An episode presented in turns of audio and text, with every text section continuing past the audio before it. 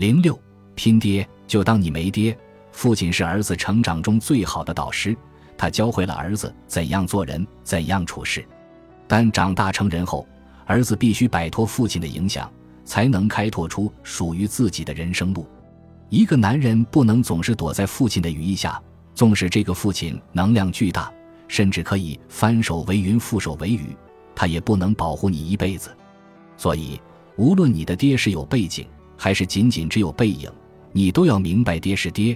你是你，无论你的爹如何爱你，他也无法包办你的成长，代替你去承受生活中的风雨。成长始终是你自己的事情，你应该从你爹身上感受男子汉的气概，学习他的精神和智慧，而不是仰仗他的财力和权势。事实上，男人只有彻底摆脱父亲的影响，才能破茧而出，蜕变成真正的高级男人。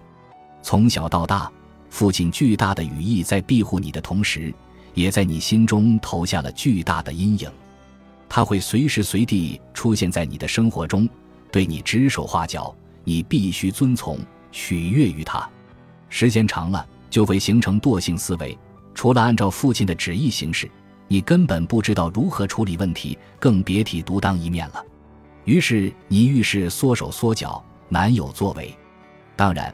如果你很有血性，也很叛逆，当你感受到父亲像山一样的压力时，你可能会故意与父亲作对。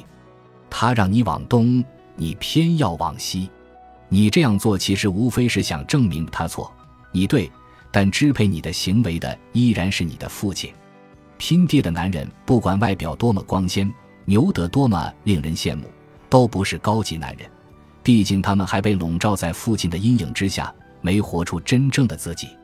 一位朋友曾对我说：“拼爹不是男人的作风，男人应该拼自己。”每当他有拼爹的想法时，他都会假设自己的爹已经不在人世了，自己孤身一人，无依无靠。这时他可能感到孤独、恐惧，甚至绝望。恰恰是在这个时候，他开始了真正意义上的成长。也有不少人告诉我，虽然他们对父亲充满敬畏和挚爱。但父亲一旦离开，悲痛欲绝的同时，他们竟然还会感受到一丝释然。为此，他们自责不已，认为自己冷漠无情、不孝至极。其实不然，这仅仅是因为长期以来父亲给他们带来的压力太大了。父亲的离开，让他们在潜意识里产生出这样的想法：终于不用按照父亲的要求和愿望去生活了，终于不用再忍受父亲的威压甚至责骂了。终于可以按照自己内心的愿望去生活了。作为男人，你当然应该爱自己的父亲，但是也应该时时反省：如果不是为了取悦父亲，你的生活会是今天这个样子吗？如果不是为了向父亲证明自己，如果不是为了避免承受父亲的呵斥和指责，你会是现在这样的你吗？青春原本是热血拼搏、永不服输的岁月。年轻就是冲锋陷阵的资本，然而，就因为有个有能耐的爹，你早早就对生活缴械投降，躺在父辈的羽翼下睡大觉，这样的人生未免太苍白了。男人要尊重自己的父亲，但是为了主宰自己的生活，他必须摆脱父亲的阴影。在接下来的三天，每天至少做一件之前父亲不让你做或你不敢做的事情。通过这种方法来锻炼自己，以摆脱来自父亲的期待的束缚，减少他对你的生活所产生的影响。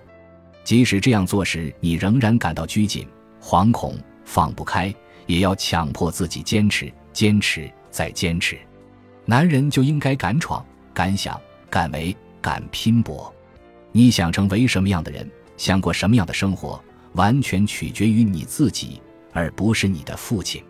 前行的路上，纵然有迷茫，有软弱，有泪水，有欢乐，有努力，有成功，有倔强，有不服输。无论如何，那都是你的人生，证明你没有白活。